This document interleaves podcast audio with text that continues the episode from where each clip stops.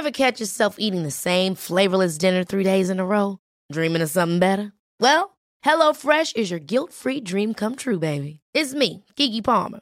Let's wake up those taste buds with hot, juicy pecan-crusted chicken or garlic butter shrimp scampi. Mm. Hello Fresh. Stop dreaming of all the delicious possibilities and dig in at HelloFresh.com. Let's get this dinner party started.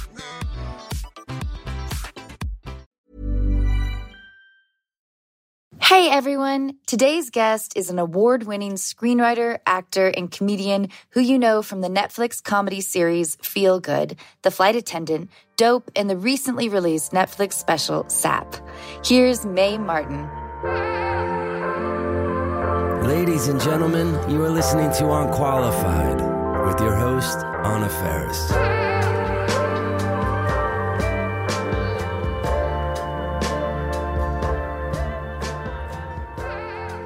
Mae, I can't thank you enough for being on this podcast. I'm so excited. I genuinely couldn't sleep last night like it was Christmas. Really? I'm such a fan. Yeah, I'm like a huge fan. And I've been listening to the pod since like 2016. No way. Yeah. Oh, thank you. Yeah. Thank you. Totally. I'm really excited about your upcoming Netflix stand-up special. Thanks. March 28th. It's called Sap. Yeah. It's obviously very personal. And I believe you have a shit ton of important things to say. Thanks. I do understand that the idea of identity must feel like, and correct me if I'm wrong, must feel like this external idea almost at this point because people are yearning for understanding. Yeah. I also understand that, of course, you're an intimate person and maybe you like ponies. Yeah. And like cantaloupes. Yeah. Like all this other shit. That's the flag I'm waving all the time is just like the cantaloupe flag. And also, yeah, that identities, it's no more a bigger part of my life than, or it should be not a bigger part of my life than anyone's life. But I think because it's such a huge part of this weird culture war right now, and it feels so intense, then I feel like a responsibility to talk about it and, yeah. This is like sort of my request, I guess, is to ask you to potentially talk about it because I always strive for, and I think our listeners do too, like strive for the empathetic understanding approach. And by empathy, I don't mean sympathy. I mean the idea of putting oneself in somebody else's shoes and attempting to understand perspective. Mm. So how to frame this question, I was thinking about this, like specific struggle, which usually like the right time for specific struggles are between the ages of like 11, when you start to realize that adults are like fallible, that they're flawed, to like 24. Mm. And then there's other struggles to come, but you've shouldered a couple. Yeah. Will you talk about that time frame? Yeah, I mean, I'm definitely someone who's not over my teens. Like, I'm obsessed with that time in my life, and I always want to read about people's teens and talk about it. And it's just such a visceral, crazy time. And it was very tumultuous and like developing critical thinking and then the realization that it's all bullshit and like your parents are flawed and your teachers are like weirdly lonely and, Totally. And for me, it was like a bunch of things happening at once when I was around 13 because it was...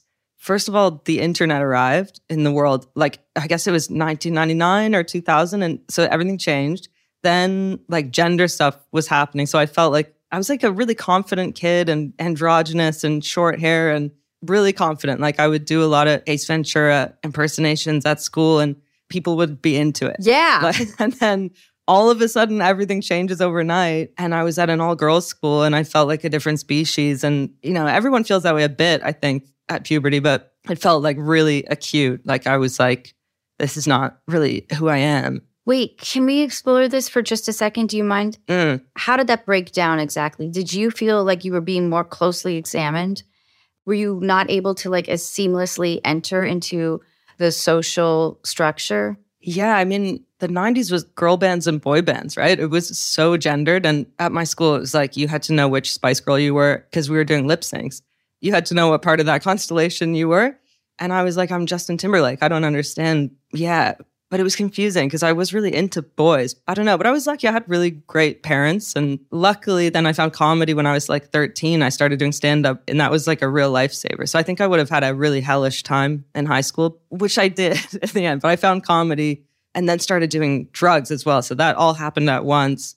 And drugs were like a kind of trap door out of everything I was feeling in my body. So all that happened at once. It just felt like the world turned upside down. Did school become just like a placeholder then? Totally. Yeah. I was like exhausted at school because I was at comedy clubs like 4 or 5 nights a week. And then I dropped out of school when I was like 15 and got kicked out of my house. And so, yeah, it was really chaotic. You jumped into the deep end. Did you start acting when you were super young? Yeah, but it was theater. I was around a bunch of like cynical old theater actors that were like, if you can do anything else, kid, you should do it. Oh, okay. But I loved it because school for me was also just miserable and it was really hard for me. I felt like there was a whole other language going on that I just didn't get. Same. And then you find this group of adults, it's so intoxicating. Yeah. And they're weirdos and they've been through it and yeah. And life was larger there. Yeah. It was so much larger than high school. Yeah. I don't even know if I answered your question, but that was kind of what my teens were like. Yeah. Well, it makes sense. It makes sense. But will you tell us about like, you know how we craft our stories? Yeah. Oh my God. Yeah. And then monetize it. In my case, it's really weird. It's awesome, though. It's like profoundly helpful. I hope so. Oh, yeah. No, I fully believe it. I know it. And I knew everything, Mae.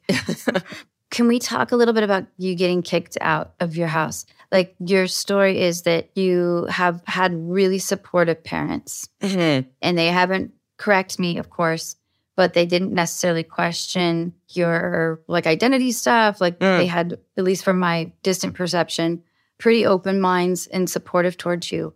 Getting kicked out then with that kind of family, that must be fucking hard. Yeah. Yeah, you have to really try. Yeah, they were super open-minded and liberal, like, when I was a kid. And then, yeah, I think it was just a few years of, like, really lying a lot and wanting to do drugs. And then they reacted. I think they didn't know what to do. I think also, like, 2003, there was a lot of tough love in the zeitgeist and, like, you know, Dr. Phil sending people to brat camp and stuff. And that was kind of the, it was like, make your kid hit rock bottom was the kind of vibe. And I think they were so pissed off that I'd been lying. And their reaction was to kick me out. But it wasn't like I was having fun, you know? I was so miserable. Wait, will you elaborate on that? Well, I think it probably seemed like I was just partying, but I think now we know about mental health and addiction that often that behavior is like a symptom of an underlying unhappiness. But I think at the time it was just like all about the substances themselves. And yeah. Where did you go? I moved in with a much older man. Wait, that seems awfully casual. Yeah. Well, it's early, you know. Yeah. No, sorry. Yeah, that's intense. Was that a patronizing experience? Well, even older friends at that age, like, there's a lot of, oh, you're exactly like I was, you know, or you're this. Let me tell you exactly what you're like. And this is the music that you got to listen to. And there was a lot of that. I learned a lot about the Beatles' solo careers. Oh, my God. That's what it was?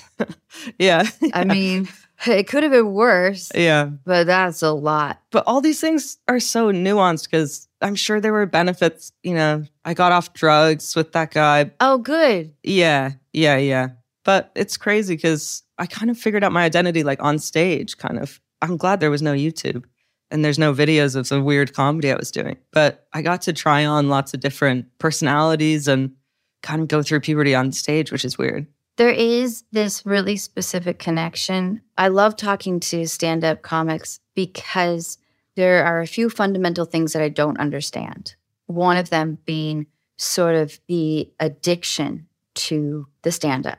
Like the actors that I've worked with that are also stand-ups, that drive, that need for that exchange, that very particular exchange of that kind of performance and getting that kind of perception. Even if you feel completely rejected, it's still like this drive, this pull, like a rock climber or something. Yeah. What is that? Oh, man, I don't know. The adrenaline is really addictive for sure. And I'm not like that anymore, though. I used to have to be out every night. And I love when shows are canceled now. And I feel like I got so much out of my system when I was young. And now I'm like, I think I'm kind of an introverted person. Why did I ever do comedy? You know, that's how I feel a lot of the time. Like if I had an autobiography, it wouldn't be like, I was out every night. I think I was more addicted to the green room and the culture, the backstage stuff. I love that. And the community, you know, which had a lot of bad apples. It was 2001. It was kind of the Wild West, but also there were amazing people too that I'm still are mentors. So it's a real mix. What qualities you think you inherited from your parents? And I also want to ask you, like, your heavy influences. And I don't necessarily mean that you are malleable at all. Like sometimes a heavy influence can be like, oh, that's not what I want to do. Right. I guess they're connected because my parents were big comedy fans, like huge comedy fans, and got me into Kids in the Hall. And my dad's British, so a lot of like Monty Python and British stuff. And Eddie Izzard was big for me. And then I had like scrapbooks that I've recently been looking at from when I was a kid that they're all like female comedic actors, like the SNL cast of the time. Like I was just obsessed with all those people. And did you make these scrapbooks? Big time. Oh my God, constantly. I still kind of have one, but I don't add to it as much. Did you? No, I was not a scrapbooker, but we do have something in common, which is sort of a geographical love. Yes, yeah. I like a map, I like a globe. Yeah. And I know that because I just watched an interview with you that you memorized all the countries in the world, which I love. Yeah. If you could live anywhere for a year, where would you live? Like your study abroad program. I think Iceland or Antarctica or somewhere with a lot of snow. I am interested in what would happen to my brain if it was summer for 6 months, winter for 6 months. Yes. I just have always wanted to go there and go nuts and just have a lot of books I'm reading and just like sit and look at the ice, you know? Totally. Yeah. It's a solitary thing. I'm craving nature and solitude. Do you collect anything?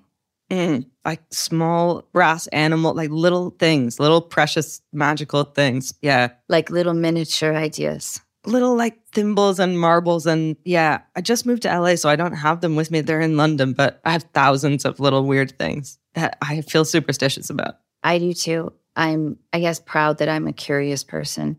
At least I hope I am. I feel like curious people probably wouldn't brag about that. No, they would. They would. Okay. Let's say all performance was deemed illegal.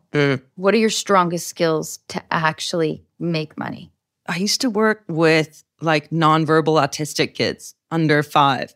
And I loved it so much. I'd do that again. I'd work with little kids. Wow. I think, yeah. What was like, I don't know if you can articulate a takeaway. Well, I think I was also so unqualified. Like now I'm thinking about it, like I don't have an education at all, but I was dating someone who is an infant mental health specialist. And so we moved to England together. And then she had these clients. She was like highly qualified. And then they would need extra help. And so I'd work with the families, kind of like a nanny, and doing like behavioral therapy, and kind of learned on the job. But I just loved it. It was so fun. I felt like I could get somewhere with those kids. And they were hilarious. And the way they used language was really funny. And one time this kid put his hand up my jeans and he was like feeling my calf. I don't think he'd ever spoken, or he'd barely spoken. And then he goes, "Spiky chicken." Like he called my calf like a spiky chicken because I guess I had shaved or something. Yeah. I was like, yes. That's kind of awesome. That's one example of like a million funny things. They were just great. Have you had a job that you're bad at? So many. Yeah. I worked in a pizza place from 6 p.m. to 4 a.m., like the graveyard shift. In Toronto? Yeah, when I was like 16. And oh man, they had a vegan pizza. And one time I put bacon fat on it. That's so dark.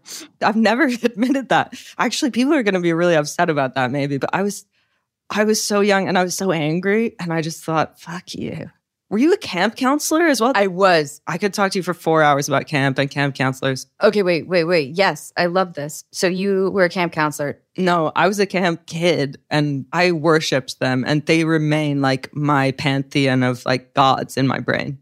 And I'm still friends with them now. I've reconnected with some of them, but like, oh my God, I was like a weird little clown trying to get their attention all the time. And Katie Anderson, the best. She drove the water skiing boat. She wore Oakley sunglasses. God, probably gorgeous and just like the best. Yeah. Yeah. there's like 8 to 10 kids that are like pre-worshiping you. Yeah. Before you even meet them. Yeah. It was incredible. Yeah, I can imagine. Yeah, they show up and are just like, please save me and help me. You know, I don't know how to live. And you're just like this god. Yeah. You suddenly feel cool. Yeah. Oh, God. And I think I was still wearing braces. Yeah. And headgear too. People who've had braces, I trust a lot more than people who haven't. I'm like, there's two types of people in this world. I really love that mantra. I had them too, and it was hell. Like they truly used to have like the old-timey headgear that I had to wear in 8th grade. Oh my God. The worst year, hands down, of your life. That feels like a flashback from Romeo and Michelle. Oh. Life is full of what-ifs, some awesome, like what if AI could fold your laundry? And some, well, less awesome, like what if you have unexpected medical costs? United Healthcare can help get you covered with Health Protector Guard fixed indemnity insurance plans. They supplement your primary plan to help you manage out-of-pocket costs. No deductibles, no enrollment periods, and especially no more what-ifs. Visit UH1.com to find the Health Protector Guard plan for you. Hold up. What was that? Boring. No flavor. That was as bad as those leftovers you ate all week. Keke Palmer here. And it's time to say hello to something fresh and guilt-free. HelloFresh. Jazz up dinner with pecan-crusted chicken or garlic butter shrimp scampi. Now that's music to my mouth. HelloFresh. Let's get this dinner party started. Discover all the delicious possibilities at HelloFresh.com. But I was already like resigned from like kind of 1st grade. Like I desperately wanted to be popular, but I knew that it just was not in the cards. I was the kid who liked to play imaginary games for way too long, you know? Totally. Really involved imaginary games. Totally. Yeah. Me too. Getting away from the cops. Yes. Like runaways. At lunch, like me and probably a couple other kids would play like they were the most involved kind of dark soap operas that you're improvising with your friends. Dark plots, crazy involved plots. You must be working some shit out, I think. Yeah, probably what you're working out is like sudden severe instability, especially if you've had like somewhat stable family upbringing, that sudden like shift where it's like, oh, this ground is not solid. Totally. Like you start to realize like, oh, authority is like not that credible. Yeah, you're like peeling back the wallpaper on reality. It's like the Wizard of Oz. Yeah, completely, yeah. Who's behind the curtain, yeah. When we would play house, and I was always this character, Zach, who was like the rebellious teenage son. And I was always on a motorcycle, and the storylines were like, I'd get someone pregnant. Like, it was crazy. And he was such a rebel and always like leaving town. Oh, you're not going to raise the baby, Zach. No, I'd be like, I'm out of here. Zach! Yeah. Oh my God. It was brutal. Zach's so irresponsible. And smoking a twig, you know? Yeah. Oh, I love that. Because I had to play multiple roles. I was always oldest sister, and then I was always the boyfriend, and then like the creepy truck driver. Yes, yeah. Everyone else, like all the other neighbors, they were just bystanders. They were all like much younger than I was too. And you were just doing like a one-woman show basically. Totally. Okay, Mae, how old were you when you first felt like you were in love? I don't know. I mean, I always thought I was in love all the time. Probably this guy, Ian Peach, when I was 13. And our song was Don't Want to Miss a Thing by Aerosmith. And we would slow dance to it. And he got a semi. Wait a minute. So this is like at 13. I did not have I had crushes all my life. Like I was born with a crush. Yeah. You're like, that doctor's hot as you came out of the womb. Totally. I was obsessed with boys and then dated Ian Peach, and then he broke up with me on speakerphone while all of his friends listened. No. Yeah, it was brutal. It was so unnecessarily cruel. But then I got over it fast because we weren't really in love, and then started dating girls and men when I was like 15, 16. Were they all older? Not the girls. Oh, that's interesting. Were they your age? Yeah, I had girlfriends my age that I treated pretty badly, I think, looking back, because I was going through stuff, dating older men, secretly. But like the duality, the idea of like, this is the thing I can control, and then this is like the thing. It's chaos, yeah. Yeah, I'm sure that was it. But I guess that was the first time I was in love was with that guy I lived with, because it felt like a sort of domestic adult life. Looking back, that's not what it should be, you know? But my first like healthy relation was probably when I was like 20. I met this very nice woman. We're still friends. We got engaged. 5 years we were together. Moved to England. What happened? I mean, I'm always interested in breakup because they are like the scars. Yeah. I don't believe in the idea of closure. No, me neither. It feels fruitless. It feels ridiculous. And these are the events that have happened in our lives. Yeah. And they fade. There's comfort in that. And hopefully they make us more empathetic people and like the journey of risk taking. But will you tell us a little bit about? Well, actually, the engagement breakup was pretty healthy. Like we kind of wanted to live in different countries and our lives were going in different directions. And that was pretty healthy. And we're still really good friends. The thing with dating older people when you're younger is it's never really a real, because it's always secret or there's some, so you never really get to grieve it like a relationship because you've never really been allowed to call it that, you know? I almost called into your podcast when I was going through a breakup. Mae! Can you imagine if I did? I would have been floored and I would have loved that. Let's go back then. Yeah, I was like living in England. I was 28 maybe and I was dating someone for 3.5 years who wouldn't come out, this woman, and we lived together and everyone knew, but she was like, nobody knows, we can't. And so it was like waiting for the bus to come because she'd be like, oh, I'm going to tell people like next week for 3.5 years. And I would listen to your podcast and I think someone called in with a similar thing. And yeah. I was like, I should call in. And then I'm so glad I didn't in a way because then I'd be here now being like. We have had a few callers that have talked about that issue. And it is such a specific kind of loneliness and rejection in that world. Oh, you internalize it so much. Yeah. And you want to be patient and understanding. And then at a certain point, you're like, this is not good for me. But it is a weird one. That just makes my day that you wanted to call in. I really vividly remember being like, that would be really kind of validating right now to call in. But yeah, it is just like waiting for a bus to come. You're like, surely they will at some point tell someone. And it never happened. Well, it'd be like you tell one person and then that tides you over for like a month and you tell another. But also it's like, what was I doing? Why was I in that for so long? Listen, I think that like the 20s are just built for chaos. Yeah. You make these rules within your relationship and it becomes this little world with its own logic of like, oh yeah, this is normal and makes sense because this is just what our relationship is. Completely. Yeah. And then you get out of it. You're like, oh, no one does that. Like that weird dynamic we had is not, yeah. Are you in the middle of doing press and how are you feeling? Oh, I'm fine. I've been doing only fun, nice things so far. Good. Well, that's all you deserve. Thanks. And then I want to know your early impressions of LA. Like, are you a stranger in a strange land? How do you feel?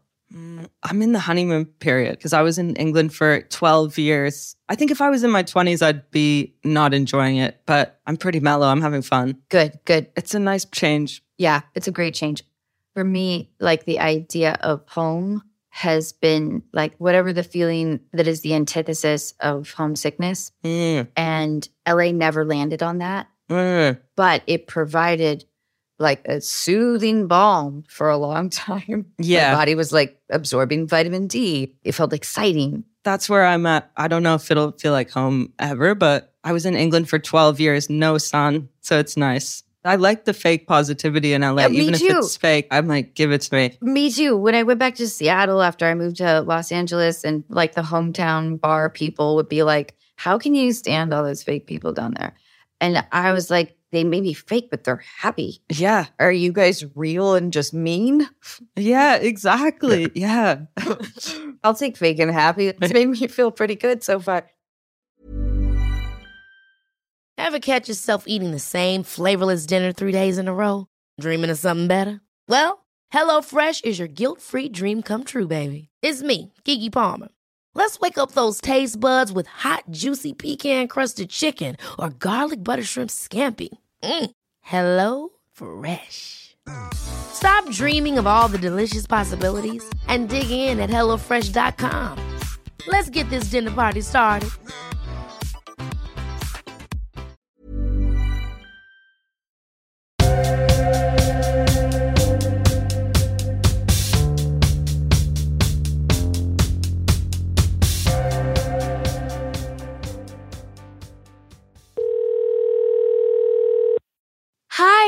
Alexandria. Hi. Hi. Alexandria, I am here with Mae Martin, and they are awesome, and we're really excited to be talking to you.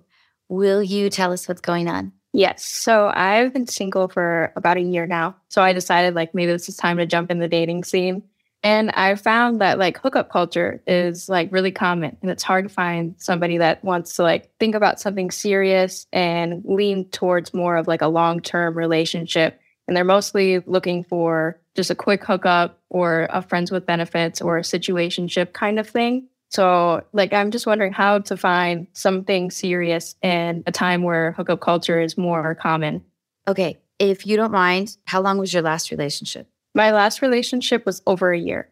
Heartbreak hard? Yes. It was my first long-term relationship, as an adult. And it was a little rough after that. And it took a lot of healing, but it was a long distance kind of a thing. So it was better for the both of us in the long run. And can I ask, when you're dating now, is this on apps or what's your main? So I've tried the apps. I've tried reaching out to people on social media or just walking up to a person, when I see them, hi, it's nice to meet you. That's cool. Yeah. It's been difficult. It's so difficult, but I think apps get a bad rep. But one thing that came into my mind is if you know specifically what you're looking for, then a good way to weed people out is to put that in your bio on the app. I'm looking for something for a real connection. Yeah, I tried Hinge because I've heard Tinder is more of a hookup thing. So I tried Hinge for a little while and I put that I want a long-term relationship, and I was still getting people that were oh, let's hang out. Or it would be going really well and then I would get one of those late night texts what are you doing? And I'm this is what I was not looking for. And it's kind of disappointing because people will even say this is what I want as well. And then it ends up turning into something different. And then it's kind of well, I don't know if I want to do this now. Oh. I'm a lot younger too, so I feel it's harder because most people my age are in college. And so they're mostly trying to have fun. And I get that, but I'm done with school now. How old are you, if you don't mind me asking? I'm 20. Okay. My instinct is whenever I've had this energy of I really want to find someone, it sometimes acts as a weird, it repels it in a way. And I feel sometimes focusing on your life and your friendships and your hobbies and your interests and really focusing on that, then you're going to be meeting all these people with similar interests. You're going to form friendships so that you know people first and what they're looking for. And then those could evolve into something. Yeah, that made sense. Alexandria, I'm a relationship person. It's just the shoe that fits for me. My dating experience is so minimal. I guess I kind of wonder about the why now. And this is truly just a question. Are you subconsciously dismissive? So I have a therapist, and me and her have been working on me, getting up to the point where I'm ready. Because with my last relationship, it was almost a traumatizing effect on me afterwards, just because when your heart breaks, it's a little bit harder. And I do tend to push people away a little bit just because I am scared of being hurt again. But I've tried to be more open and just trying to tell myself, it's okay. The worst somebody can say is no, and just get rid of that fear of the rejection and the fear of the pain. So I feel I'm ready now at this point. And I'll talk to my friends about it and they're all feeling the same way. It's very odd. I don't know. You mean they're feeling the same way about you, or they're feeling the same way in their own lives? In their own lives with relationships. Yes. Okay. I really feel after quarantine, the last 2 years, people have been putting a lot of pressure on themselves to make big decisions, to get the shit figured out, to get back on that horse, to move across the country, to get married, to get divorced, to do the thing. And I feel it because a lot of our callers speak about this. I'm ready, what you're feeling. And if you had a long breakup and a long distance relationship, your heart is that little grain of sand in an oyster. So it is simply food for thought. How many dates have you been out on? I've been on 3 actual dates. And most of the time it doesn't really get to that point because I don't ever get do you want to go out to dinner? Or is there an activity that you want to do? Do you want to grab coffee? It's more let's hang out at my house. And I'm well, I don't really want to go to your house or have you at mine because I don't want it to just be a short-lived little fling.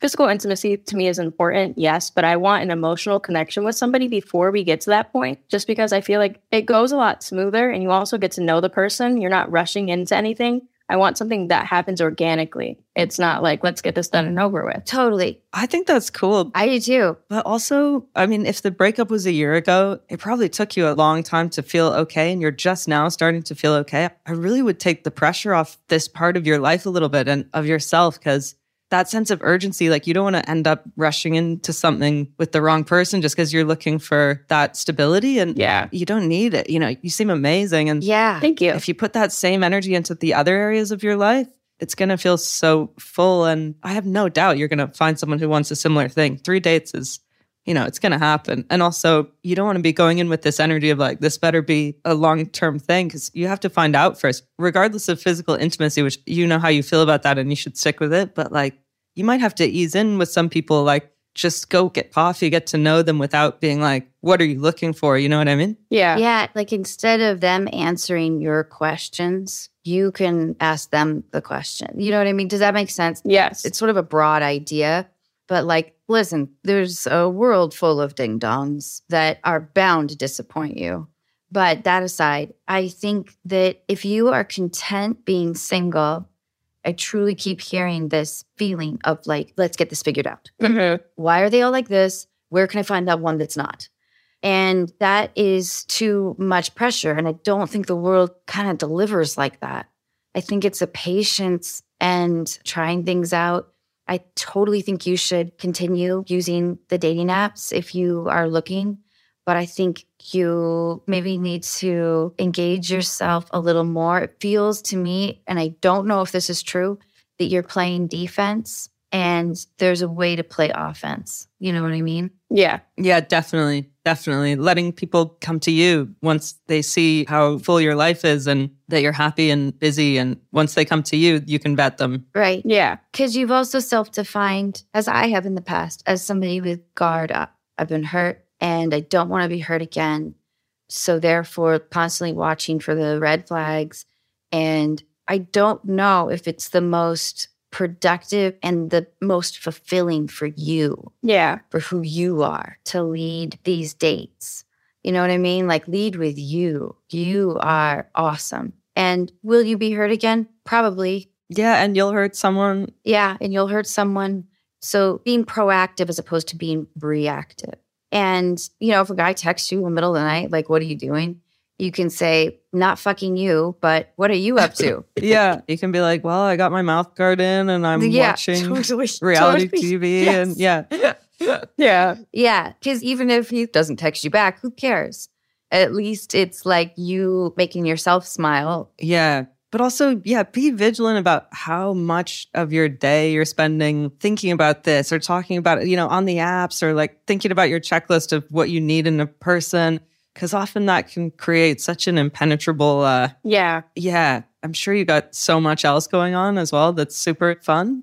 And yeah.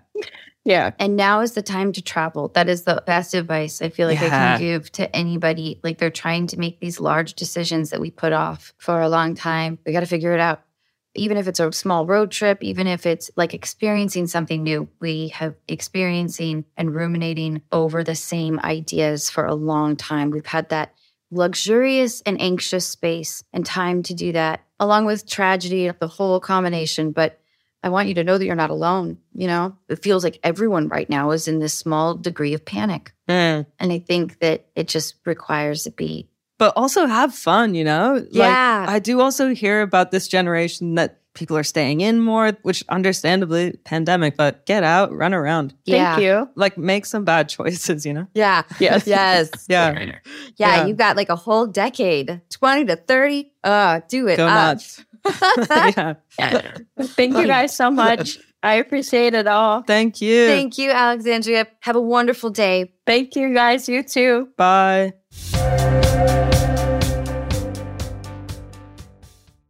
Do you know that so many people on Twitter have tweeted at me in the past 10 years that we look the same? Have you ever got this? I'm so flattered. I get so many tweets that are like, have the same face structure. I am so flattered because you are gorgeous. Ditto. I'm just really grateful to have spent this time with you, and I would love it if you would be in my life somehow. Oh, man, that would be amazing. Truly, this has been like some kind of weird friendship, kismet honor for me. Ditto. I can't thank you enough. It's surreal for me being in the pod that I've listened to for so long. So thank you so much for having me. Thank you so much. Thank you, Honor. Bye, Mae. Bye.